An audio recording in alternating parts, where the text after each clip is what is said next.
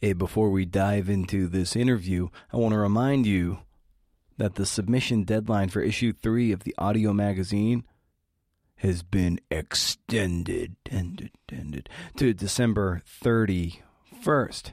Didn't get nearly enough submissions. And by not nearly enough, I mean I got one. Uh, this call for submissions was out for something like six months, and I got one. So, anyway, theme is heroes. Maybe it's just a crappy theme. I don't know. Essays must be no more than 2,000 words. Bear in mind this is an audio essay, so pay attention to how the words roll out of your mouth. Email submission with heroes in the subject line to creative nonfiction podcast at gmail.com. And I pay writers too. I'm not angry, I'm just disappointed. Dig it. Was, oh, there's my dog pitter pattering across the floor. Um, but, uh,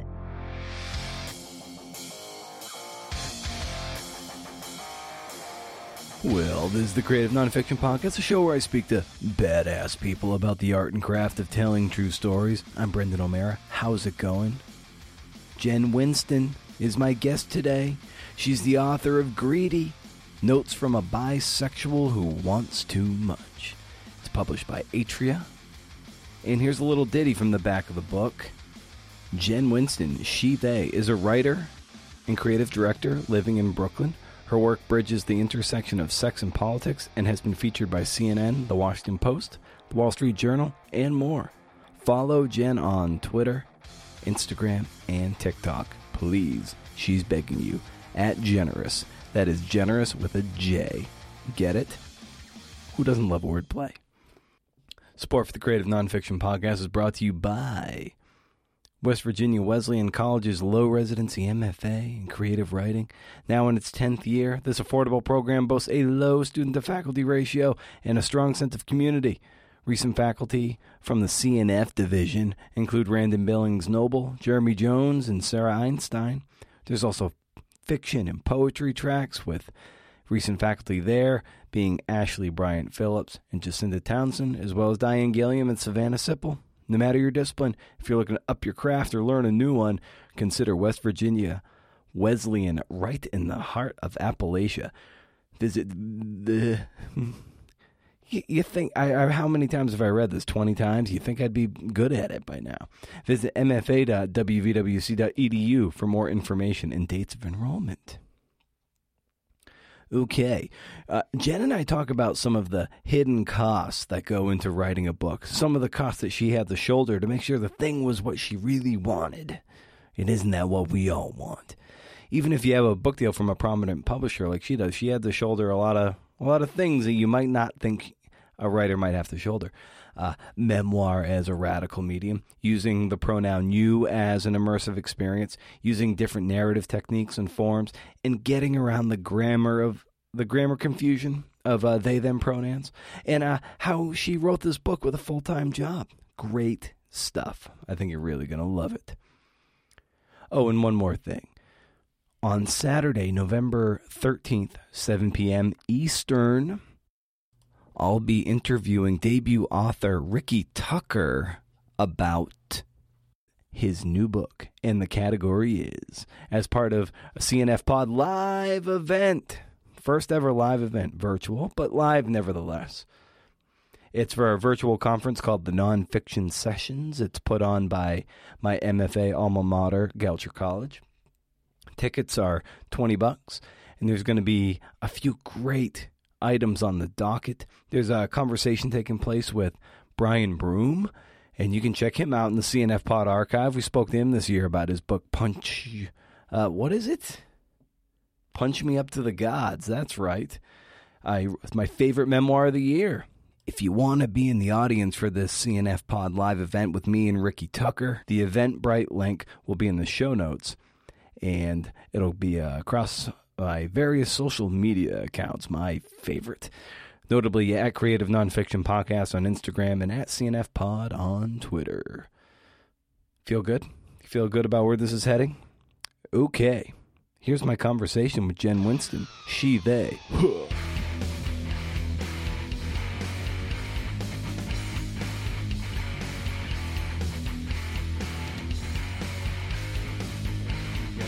That I read that you know you essentially wrote this book in three months. So I wanted mm-hmm. maybe you can take us to the to that fury of writing to generate something like this, at least in rough draft form, in such a fast amount of time. Yeah, I mean, I would not wish that timeline on my worst enemy. it was really hard. Um, but what happened is I got the book deal. I sold my book off of proposal in October of 2020, October 15th. It was the day after my birthday. Great birthday present. Um, yeah, and we were we were discussing timeline and we were trying to we we decided the book should probably come out around Bi Visibility Day which is in september and uh, we discussed whether it should come out in 2021 september 2021 or September 2022. Like those seem to be the only options because we weren't sure that people would really care about like there wouldn't be a media moment around bisexuality as much um, for the rest of the year, which is like unfortunately like a, a sad truth that we were uh, kind of discussing. And then we were like, these, this issue has so much momentum behind it. Uh, and my editor was like, "Do you think you could do it in like do you think you could get it done by september? And i didn't realize like that that would mean i only had three months to do a first draft. Like i didn't realize the whole work back schedule of the production timeline and i agreed to it. And that was a very rookie debut writer mistake. Um but i i was really just what it meant is that i was like a nightmare throughout the process to my publisher because like they sent back the copy edited manuscript and that was the first time i'd really gotten like a, a nice break from like my uh i don't know whatever you would call the second draft. I'm sure that was like my like 40th draft really. But uh, when they sent back the copy edited manuscript i started reading it and i was like oh my god this is terrible. And so i just basically rewrote the whole thing. Like i think i looked at track changes during that time and and I made 18,000 changes after it had been copy edited. So, like, wow. that's not recommended to do to your publisher, but I'm so grateful that they they were agreed that the changes were made it better and made it stronger and even after first pass like after the advanced reader copy i like made so many changes still so i was really like like i sent a bunch of changes the day it went to the printer like i was that person um, but I'm somehow really happy with the final product. I I did not think I would get there for a very long time, but I'm I'm really proud of it. Now, how did you not get too demoralized when you see all those track changes, all the red ink essentially that is on your manuscript? Uh, when you see that, you know, what's going through your mind and how do you work in the face of that? I mean, well, it was like literally difficult because I had so many track changes that it kept crashing. So that was terrible. But um I I actually ended up turning it off, like turning off so you could see the couldn't see the red ink. Um and I think if I had had a longer timeline, I would have done it like I would have printed it out and made my edits that way because it's so much different to engage with your text that way. Um, but I did I did print it out like a few times, and it was like two hundred dollars each time because I had to go to Kinkos. So I mean that's like a cost they don't. There are so many costs they don't tell you about. You know, I I definitely like spent a bunch of money on this on making this book what I wanted it to be. But I think at the end of the day, it just comes down to making sure you're telling your story the way you want to. And so I kind of found that some of that red ink empowering. It's like, oh, good, I I righted this wrong, and I would I would rather have done that than not. Talk a little bit about those costs, given that I think a lot of people, especially uh, when we see you know a pretty major publisher in Atria, they they the you would think that at least the the layman will probably be like, oh, they've got everything covered. You know, it's it's all it's all bankrolled by the publisher, but you know, you're paying some things out of pocket, whether that's from advance or not, but it's still coming out of your bank account. So, talk a little yeah. bit about those costs. Yeah, I mean, the most major ones were I hired my own publicist because I talked to several authors who had done that in the past and um or who had not done that and they all said they wished they had and I didn't want to have any regrets. And so I mean I have a day job that's not writing like I work in marketing by day and I had the day job during the 3 months that I wrote this book by the way. Uh, it was really hard. Um, yeah. But um, my publicist is like the reason I'm on this podcast. Like my publicist has done a lot. Um, and so I'm really glad I made that decision because even though it, it was the largest line item I've ever paid for anything, I was like, this book is more more important to me than pretty much anything I've ever done. So I want to make sure I'm investing in myself. Um, and I, I'm glad I did that, even though it was really difficult to like pull the trigger on that. Um, and then the other cost that was quite expensive that I thought that I would have, I thought that we would have been able to handle with the publisher is that I got my own cover designer. Um, and that was a choice that I made honestly, like not knowing, not even knowing that my publisher would like allow me to do that. But after I saw the first round of covers, I um, just wanted to make sure that like for, for me the cover is so important especially for a book that talks about bisexuality which uh, there aren't a lot of comps that talk about it openly that aren't like uh, textbooks. Um, when when there is bi representation in books uh, it's often not called out like directly and it's not like held up as a bisexual piece of writing. Um, so I think one of the only places that actually like honors that overtly is like the Lambda Literary Awards. They have like a bisexual fiction and nonfiction category. But even a lot of LGBTQ plus organizations don't like uh, highlight bisexual writing specifically. Um, and so when I was looking for comps, there wasn't really anything.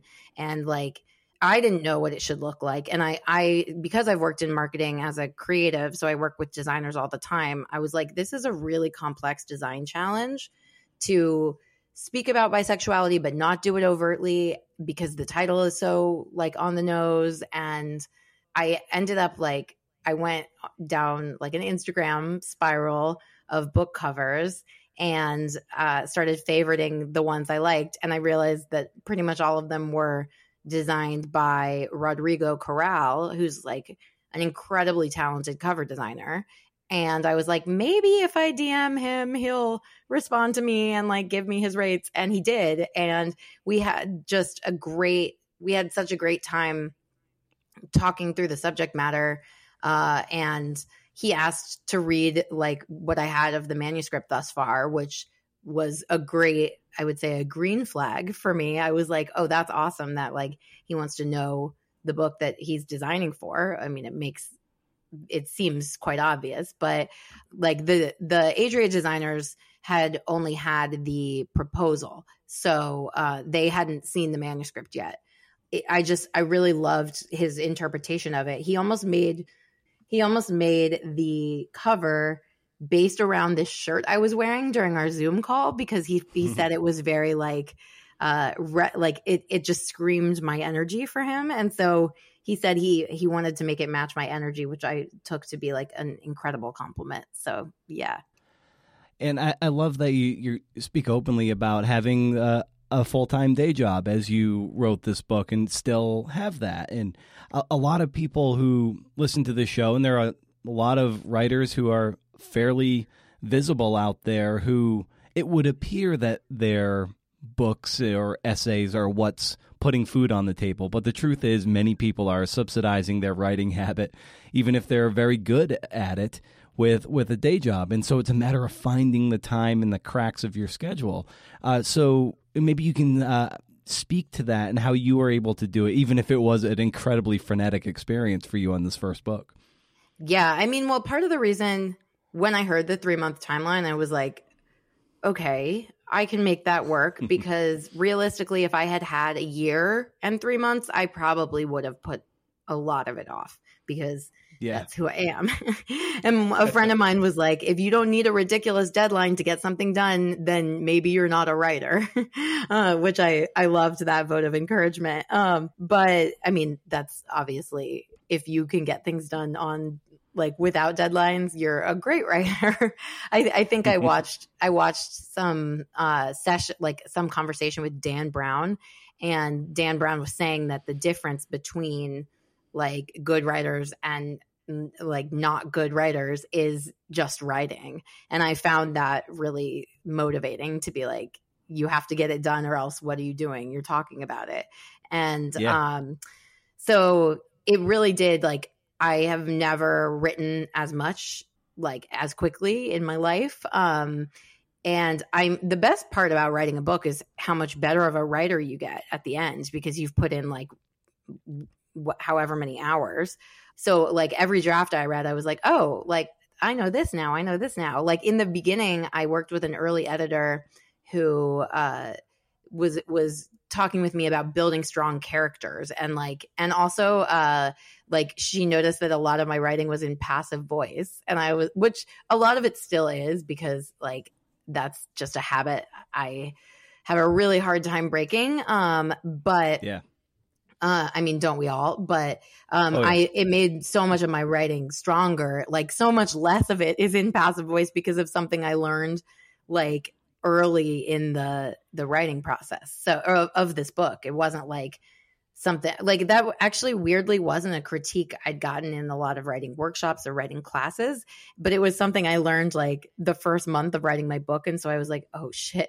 So I did like a find and replace for the word is. And like I did a, you know, had to end up rewriting a bunch of stuff because of that. And I took out a bunch of adverbs, uh, like all, all of that stuff. I'm definitely not even answering your original question, but um, but here we are. Well, there, yeah, there's that. That's a, that is all part of it, which is really what's really great, or, or the trap can be, and what actually was beneficial about you having such a tight deadline is because you go through it and you do get better and you go back and reread and you're like okay i got a little bit better so let me refine a little more and by the time you get to the end of that you get a little bit better. And along the way, you might be reading something else and you're like, oh, I kind of want to try that on for size. Mm-hmm, and mm-hmm. all of a sudden, you get into this spiral of revision where you just keep going and going and going. Whereas, like with that hard deadline that you had, is just like, okay, at some point, I just got to submit this and be done with it. yeah, that I mean, it was helpful uh, to have a pencils down moment. Um, I also something that I did. Um, that I don't even know how I made time for this, but I took an like I took a workshop with the Shipman Company um, about like experimental uh, structure, and nice. I loved the workshop. Like it gave me so many ideas, and so my book uses a lot of different formats in across the essays, um, and that's one of the reasons because um, that class really inspired me.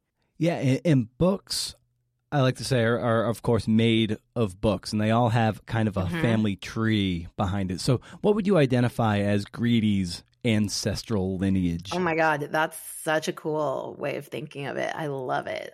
I would say How to Write an Autobiographical Novel by Alexander Chee was like uh, the book that I like cradled in my hands. Like I, I think I literally slept with it beside me most of the writing process, just because I was so like even, even it's just a beautiful physical object as well. So like it, it's like 270 pages or something. So i was like that's my goal page count.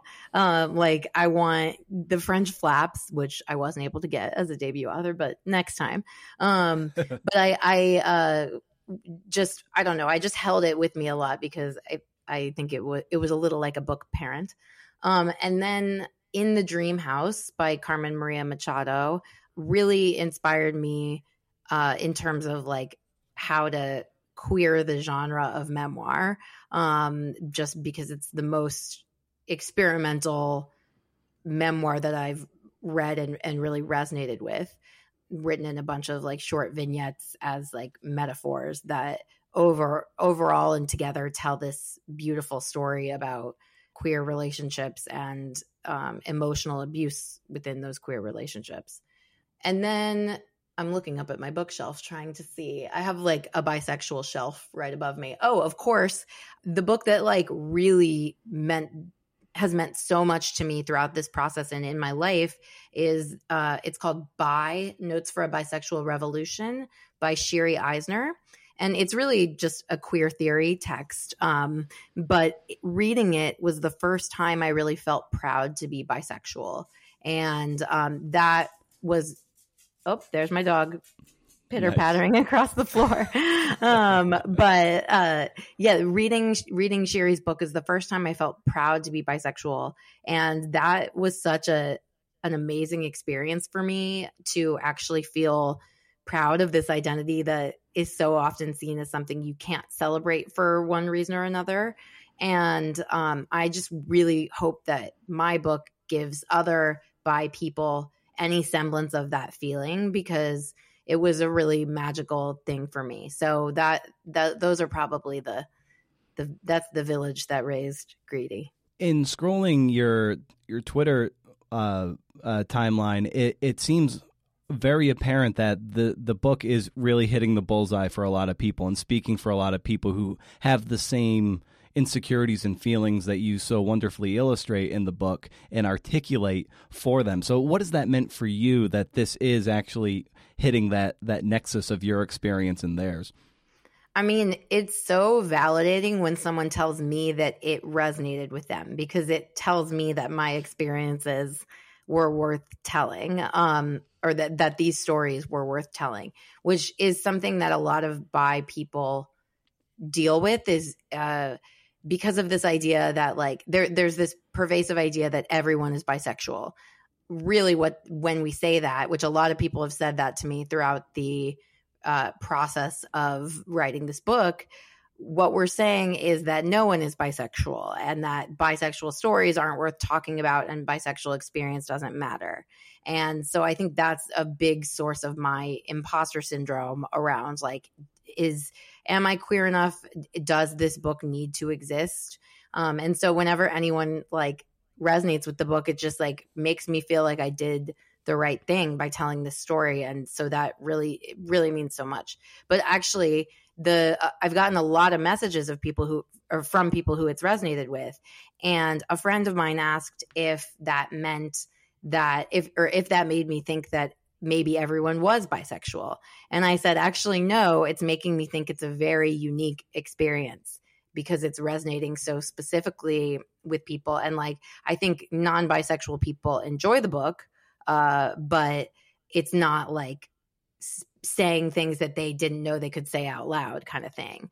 And another part of that is the fact that it's so rarely overtly discussed like with the bisexual title. And if it is it's like tucked aside as like a chapter or something. But Shiri's work really helped me realize that I could use bisexuality as a lens to look at all these issues I wanted to look at and because I've I've had a bunch of these essays like starts to them or earlier drafts of them for quite a while, and I haven't really known how they fit together aside from like a dating memoir or like a political memoir, but I was never really able to fully like marry the two, uh, pun intended, I guess. Um, but but with bisexuality, I like thinking of it as a lens for really just uh, betraying binaries and like social norms as they have been set for us. Um, it's it's really been it, it really worked out. Like I uh, somebody asked me if I was worried that I wouldn't be able to write a whole book about it, and I was like, yeah, I was worried, and then it ended up being so fruitful. Um, because really, as an idea, it's about questioning everything and checking in with yourself and making sure that you're making the right decisions for yourself, which is, uh, it took me a lot of personal growth to get to that point. Now, as a matter of craft and structure, you know, you could have made a decision to do a more of a classic memoir that is, you know, kind of reads like a novel. It's kind of beginning to end, and here's the personal growth, or a more sort of episodic, more linked essay collection, which of course you went with the latter. So, what was that decision like, and how did that reinforce the story you wanted to tell? I mean, I love the personal essay as form. Um, so I was that was definitely what I wanted to do. Um, but I've learned that if you market something as an essay collection or you tell people it's an essay collection, that they skip around, which is not something that I do when I'm reading essay collections. Yeah. But my book is really meant to be read in a linear format. Like I reference a character in one chapter and then I'll reference that character again later, like with less context. Um, so if you read it if you skip around and and read parts of it out of order you're going to miss things like that and you're going to miss like character development. That's something i would have done differently because i guess it is a memoir. A memoir in essays is is probably the right term. Um but i i really love a standalone personal essay um and so my hope was to have a few of those in there um, and I also don't love when memoirs like focus so much on childhood. Uh, most of the time, there are obviously exceptions, but my, I mean, my childhood, I have like a few, I had a few formative stories I wanted to tell that related to my queerness and gender roles. So I, I wanted to have those, but I didn't want them to be the first chapter of the book. Like I felt like there were so many things about bisexuality that was it was necessary to like debunk first. In fact, the thing I changed at that at the copy editing phase was there was a 22 page FAQ about bisexuality that had all the like it had answers to all these different questions of like including the question of isn't everyone bisexual like it had that mm-hmm. answer mm-hmm. um but it was so it was reading as like a textbook and not as uh, a like memoir and essays. So um, I, I that was my biggest change I did at that phase was I like worked that information in throughout.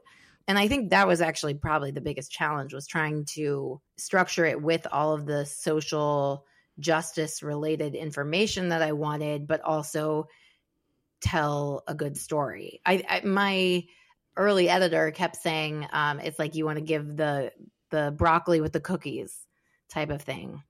Yeah.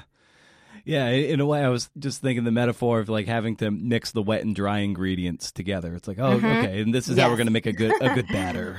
uh huh. Yes, spoken like a pet owner. yeah. Okay. Yeah. One of my favorite favorite essays uh, in the collection was the Girl Crush Clinical Observations, and I, I loved I loved it. It was to me it was just kind of heartbreaking and confusing, and I, I just loved the the headspace of it. I, I love middle school as a place mm-hmm. to write from, and I I just love that essay so much. And I was wondering maybe if you could uh, just talk about you know the the form of that essay too, which has a clinical detachment.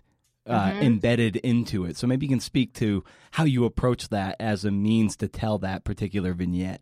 I'm really glad you asked about that one because that's another thing I changed at the copy editing phase. It was not in that form whatsoever when it was copy edited. and so I sent it back and my editor was like, I'm sorry, what's this? Like you made this like a medical motif. And I was like, yeah, I don't know. I think it's better. Um, and really I did that because the original form was, I forget what it was even called. Um, but, but it had basically like paragraphs, uh, that were numbered. I think it was sort of like, ingredients or there was something there, but it wasn't the concept wasn't like fully developed. Um, and so then when I was looking at the overarching text after I got rid of the FAQ and stuff, I it, this the girl crush essay was originally written in the second person in the you format, which is a format that I love because it's so immersive. Um, especially when combined with present tense, I feel like there's nothing that gets me to turn a page faster, and that's another thing I that's underscored by Carmen Maria Machado's in the dream house. But I realized that the first chapter, which is basically about a bad interaction with a man or like a, a lackluster interaction um, that makes me question my queerness. And then um, the essay where I meet my my now partner, uh, Brinley, both of those essays were in the second person. And I wanted the parallel between those two to be more apparent which meant I needed to get rid of the second person in this girl crush essay. And I was thinking about that experimental form workshop that I had been to, uh, and I I realized the core of the essay is is was about diagnosing whether something is a, a girl crush or a like romantic crush. Um, and that's something that's really hard for all queer people to do, but especially when you're bisexual, you don't have like lack of attraction to another gender or the, or the gender that would make you straight, I guess. You don't have that lack of attraction to just inform that yes, this is in fact romantic on on this side of things. And so I I really didn't know. Like even in hindsight, I'm not really sure.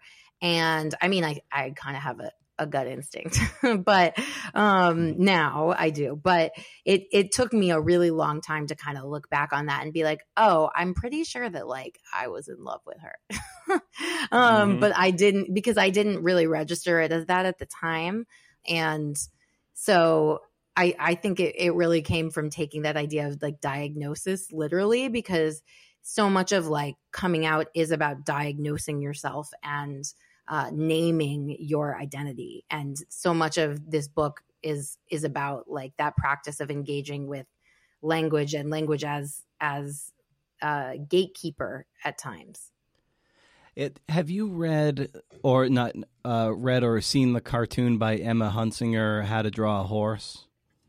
Oh, it sounds so familiar. From, yeah, it, it, was a New Yorker cartoon from a year or two ago, and it's a oh know, yes, about, yeah, right? And it, I got such uh, how to draw a horse vibes from girl the girl crush essay of. Oh just, oh my god! This, thank you.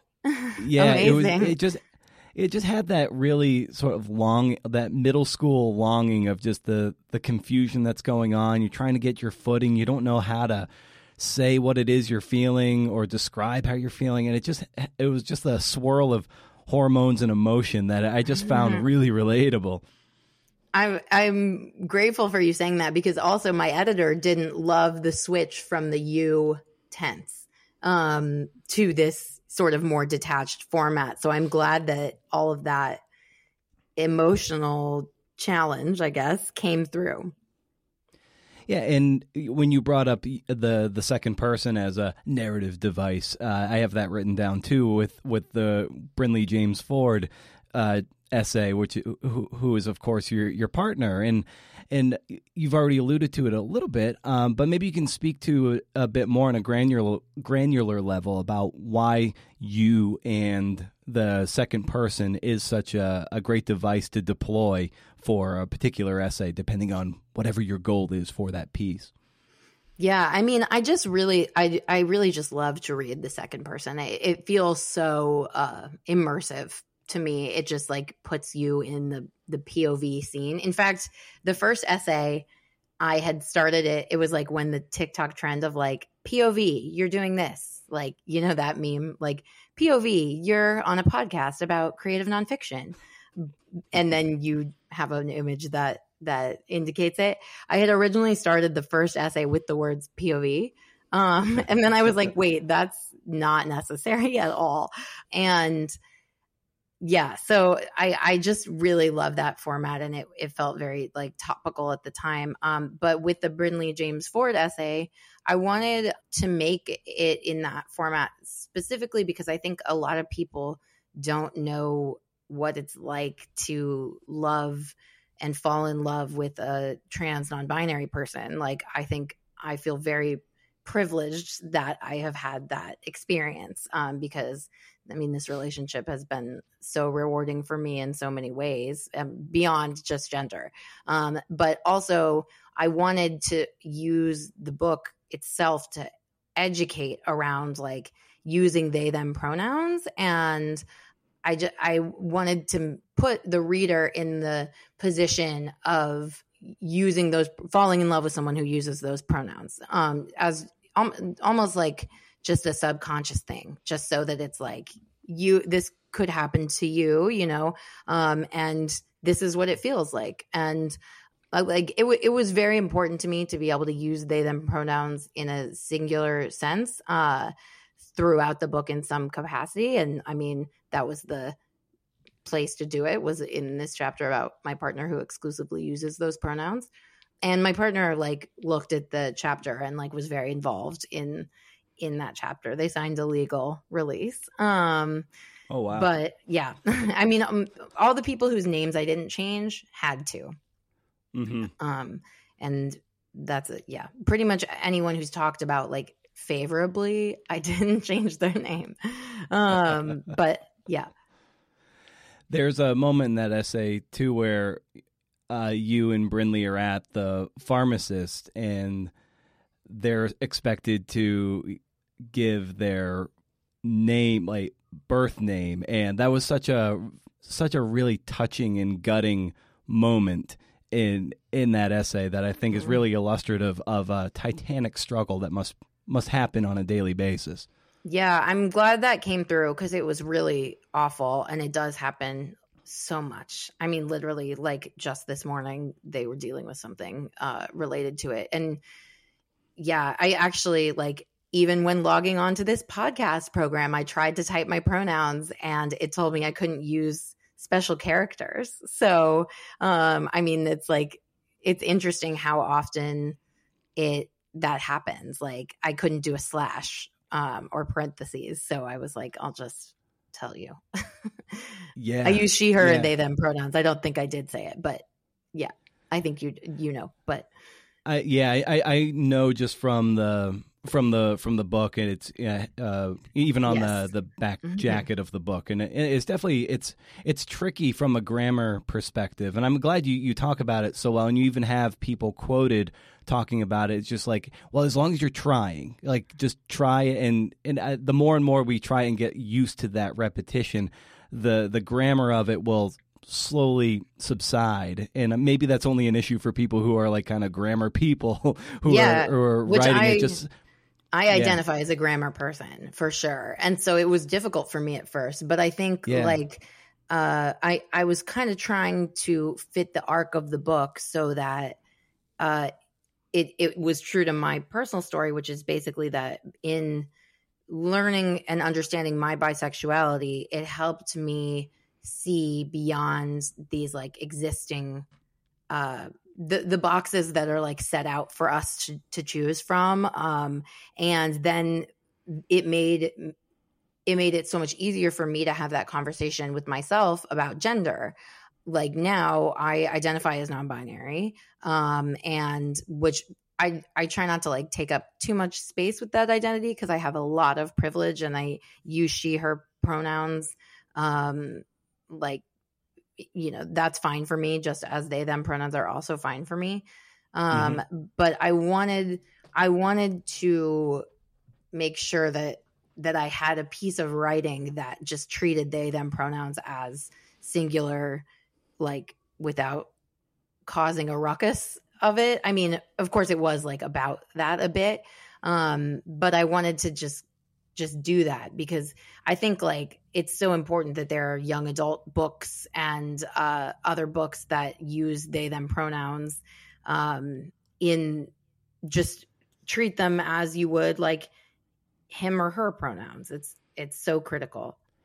Yeah, there's a moment in the book also which I really loved and related to in the sense that uh, when a relationship turns from you know you've got your friend and then they're with a relationship and then all of a sudden it becomes a we thing, and Mhm. in that that in essence is like a dagger in that friendship and Yeah. I I feel that especially because my my wife and I, you know, we, we don't have kids and don't want kids, and so when we've had friends that choose to have children, it that become with every successive child, Oh, yeah. it becomes uh, further and further distance the relationship, and it's just like uh, it really sucks. So like when you when you wrote about that. It it really, it really spoke to me because that, in a way, when those things start to happen, it becomes uh, just another signifier that this friendship will no longer be what it used to be. Yeah, I I wanted to encapsulate like I, I was reading a book at the time, which is another book that I recommend called "Life Isn't Binary." Um, it's by Meg John Barker and Alex Iantaffi, um, and it's it's kind of a more like social sciences book, uh, but they talk about first it talks about how bisexuality isn't binary and sexuality itself isn't binary. And there are a lot of non-binary sexualities Um, but then it also talks about other things that aren't binary, which another one they they mention is our idea of love, and they talk about how like the ancient Greeks had all these different types of love that they had names for. Like I'm I'm not gonna I don't remember them. So it was like eros and mm-hmm. and amos and you know all these different words um, that we see showing up. Um, and uh, some of them referred to more platonic love, which also obviously that's another thing that came from that time period, but some of them referred to more romantic love or, or how we now see it. And so I wanted to kind of also go in on the idea that love itself is not binary and highlight this really like powerful friendship that I have had, uh, which for queer people often aligns with the idea of chosen family. And so that was another thread I wanted to kind of weave through because for so long, because I was I, uncertain to claim my own queerness, I was uncertain to claim the title of chosen family for my friends. And also I have a a very strong like uh, biological family. Like we have a very good relationship which is why they're barely in the book. Um, but um, it it just didn't occur to me that I had a chosen family as well. Um, but in so many ways I did and do. And it does i mean i wanted i wanted to kind of capture that that shift because i do think it's super relatable um, but also i was a little shocked at how much of my emotional unavailability was likely due to these very strong relationships i had as friendships um, and so i wanted to kind of capture that arc as well yeah, and you're very candid about acknowledging your privilege throughout the book, and even in this conversation, you've brought it up a, a few times. And how did you get to a point in writing this book where you felt like you uh, that you had permission to write it, if if that makes any sense? Yeah, I, I mean, it definitely makes sense. I had written five proposals for different books before this, and I'm glad I didn't publish any of those because they weren't the truest to my experience and most of them ended with bisexuality. Like most of them were like well, guess what? I guess i'm bi so i don't have to deal with this like all this nonsense anymore. Um and or some of them were like more political and about like unlearning almost in like a textbook style. Um but then i kind of realized that that wasn't my story to tell. And so i think part of what bisexuality did here was it helped me reclaim my own story. And mm. it's I, I did a ton of research because I wanted to make sure I like spoke to intersectional experiences of bisexuality, like across race and disability and uh, and gender, even because there are so few like non-binary, bi- non-binary bisexual people are often overlooked uh, within the queer community, which is already overlooking bisexual people in general. So ultimately, what I found is that there's not very much data about like bisexual, black bisexuals, Asian bisexuals, indigenous bisexuals. Um, there, there's not a lot of data about like any type of intersectional subgroup because there's already a lack of data and information about bisexual people as a larger community. And so I wanted to highlight my privilege just to like make sure that it was clear that I was talking from a very privileged perspective because there are so many or th- because there are so few accounts of bisexuality like f- across these different intersections of identity. So in in the beginning I I also had a prologue that I ended up throwing out that was like it was basically like a 10 pages on like my whiteness um, and mm-hmm. my early editor was like, this is really like apologizing for you writing the book at all. Not that it's not important to say, um, but it also was, is not really what the book itself is about.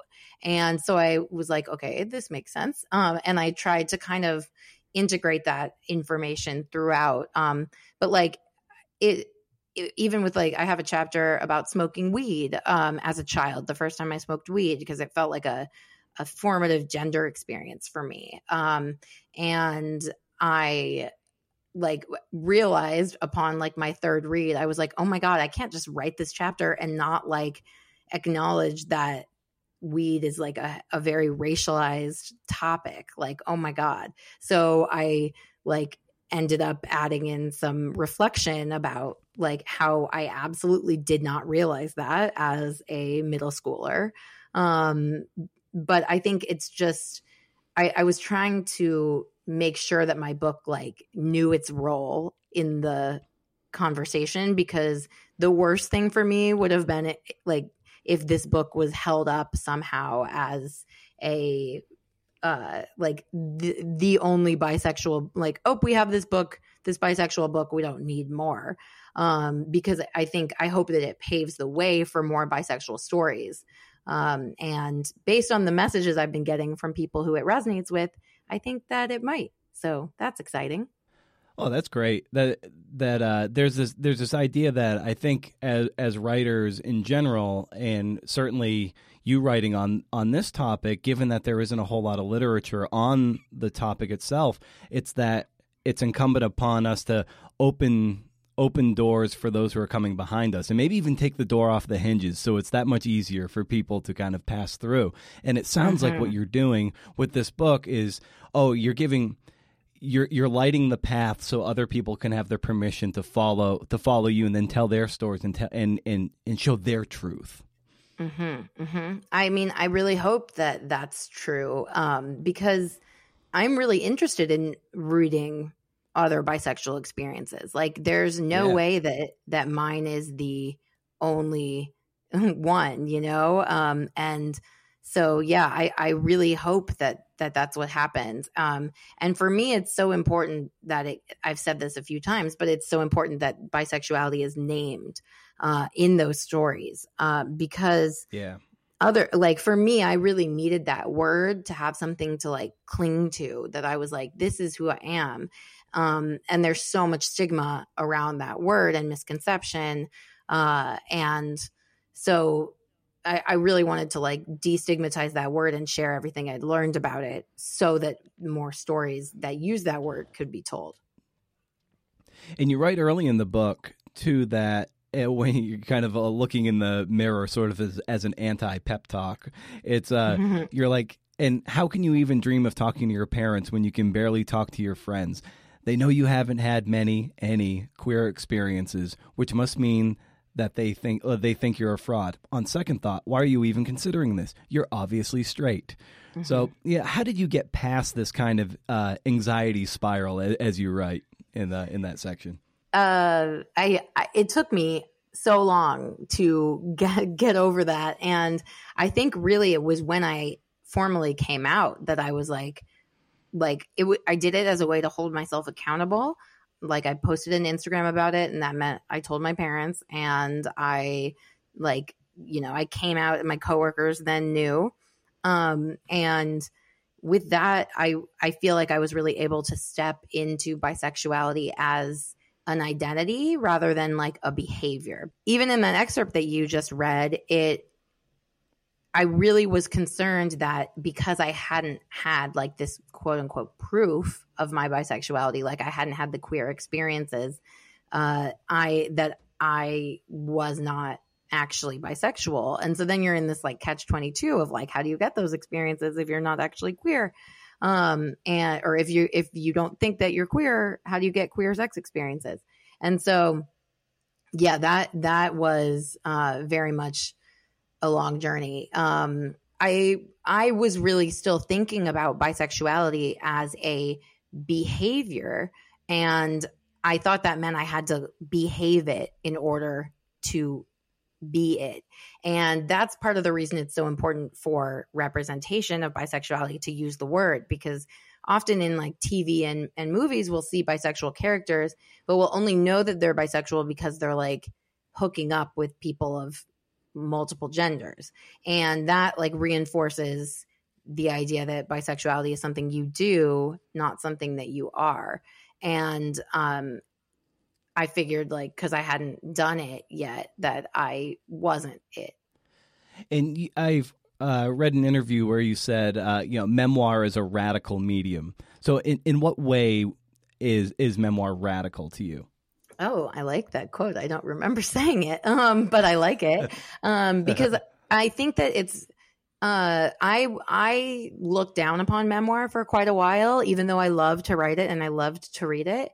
Um, like in college, I was friends with a bunch of creative writing English majors, and I was like super ashamed that that was my genre um, because it wasn't, you know, it wasn't like high tier literary fiction, and uh, I don't know, it it just didn't feel like it was canon uh, for me in college, but of course those creative writing majors were like largely white guys and straight white guys and um they i i later realized that and i learned through like the work of uh Jia Tolentino and other people who write nonfiction essays and personal essays that it's really like it's kind of the a tool of oppressed people in a way um the memoir as a genre because sharing those personal experiences is so valuable, especially when those stories aren't the primary stories that are told in our world. Um, and so it's really been like even like xoJane days of i uh, it happened to me i blank. Um, there were so many essays that like dealt with sex work and dealt with race and dealt with these other issues that aren't often talked about through fiction that I mean are are getting more prominent in fiction, but for a very long time were were kept out of the mainstream. And so even just like speaking from experience validates those truths. That's why it's radical. And in in memoir too, you alluded to this with uh, the recurring characters and how you you know certainly want people to read this cover to cover instead of jumping around. Um, you know, what became the challenge for you in developing characters uh, throughout the course of this uh, of throughout the course of the linked essays?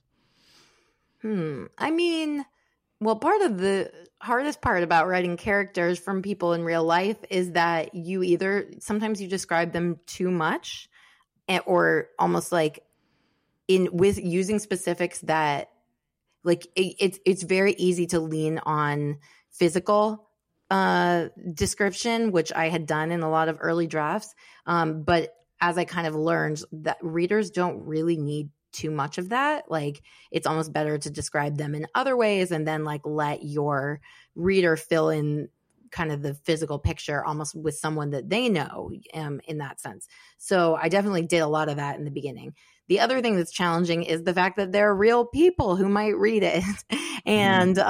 um, I like so far uh, I I got one call from the the woman who's written about in uh, the bad at sex essay, um, whose name has changed, and um, she apologized for uh like the way that it was handled even though she really did nothing wrong.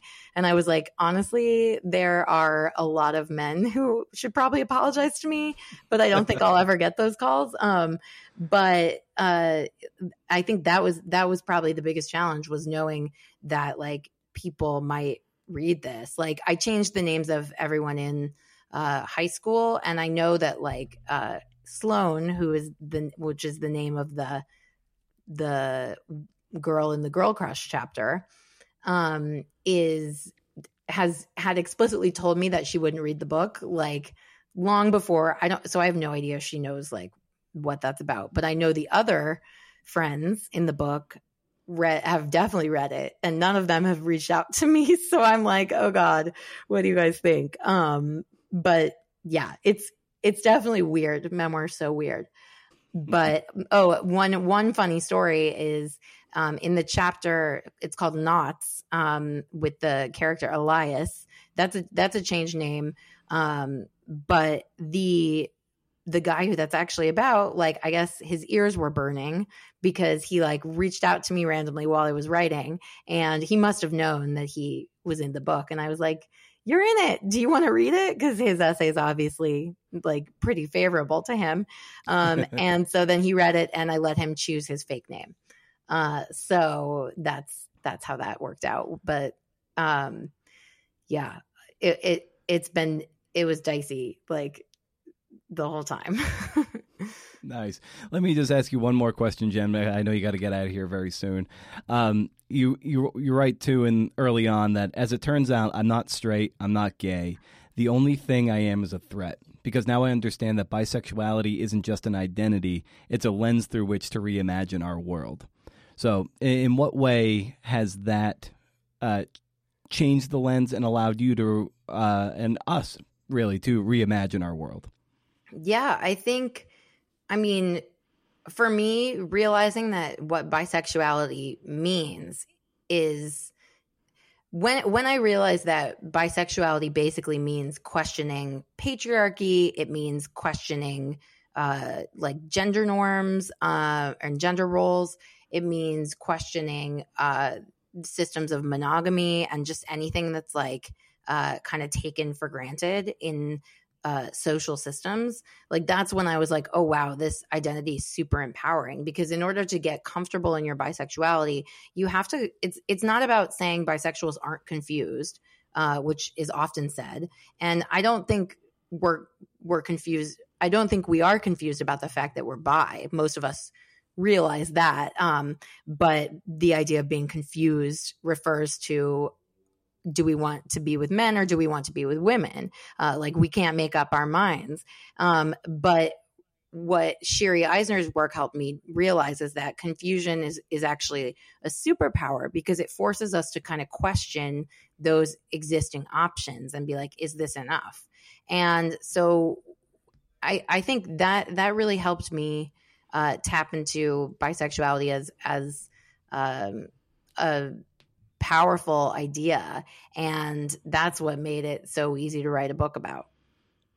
Well, it, it's an illuminating book and a great book and entertaining, informative. It, it really checks all all the boxes. So oh, I just have to. You. Sure, I, I just have to thank you for the work, Jen, and of course, thanks for taking the time to talk shop and come on the podcast. Thank you so much. My pleasure. Thank you. All right. Hey, CNFers, thank you for listening. Thanks to Jen for making the time. Thanks to West Virginia Wesleyan College's MFA in Creative Writing for the support. Always helps. You have a good time. It's part of the show.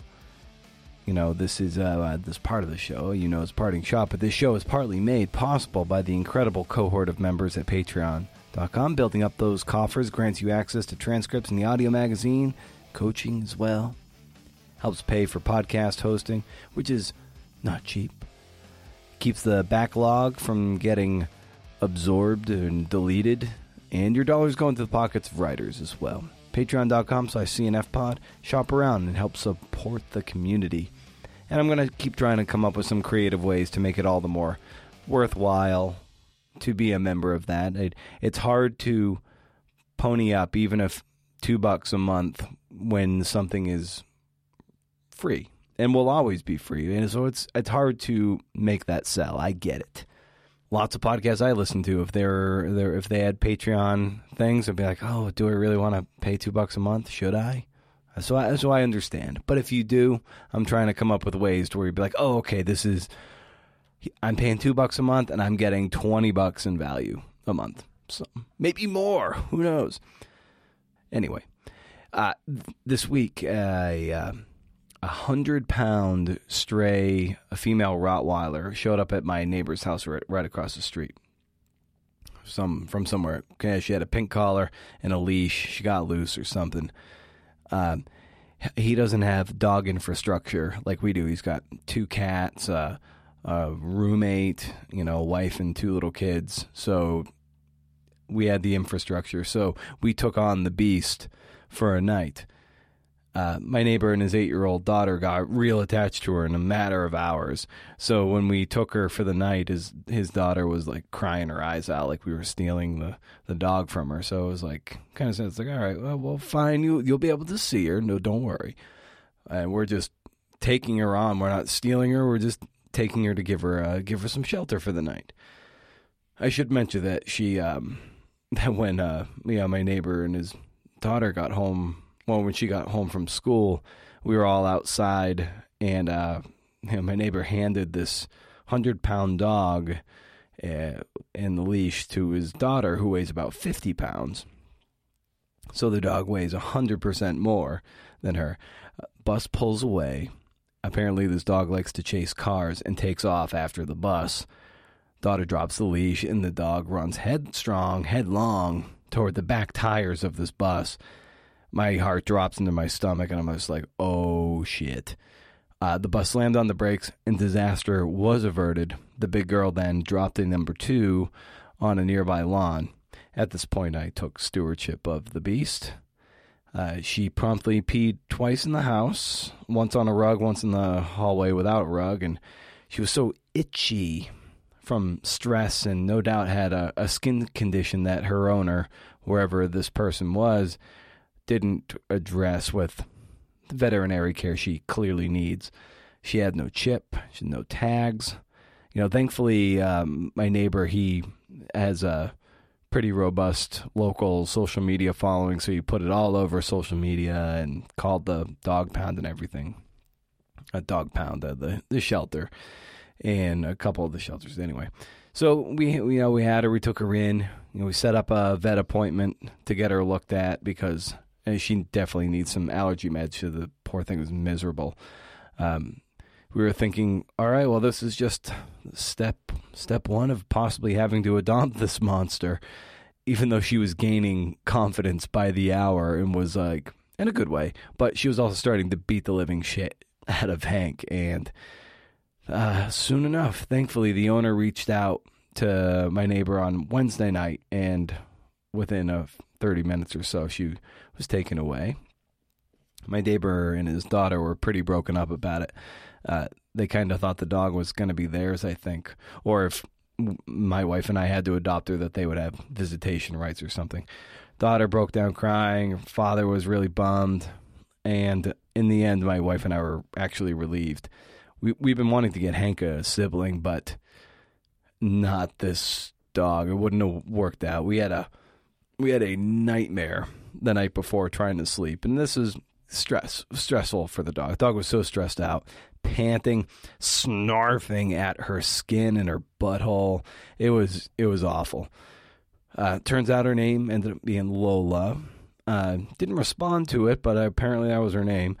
Uh, she was really sweet, but too much dog. She probably needs to be in a single dog home. Uh, anyway, so that happened this week. We're, we're like I said, we're eager to get Hank a sibling at some point because I think it'll be good for him. But but if Lolo was that sibling, I think Hank would have been miserable. This uh, this was the, one of the biggest dogs I've ever been around. Sweet, but she was built like you know Ndamukong Suh, the defensive lineman for the Tampa Bay Buccaneers. If that means anything to you, it just means this girl was thick. All right.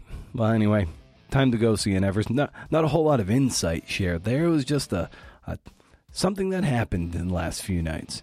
Anyway, stay wild, CNFers, and if you can do, interview. See ya.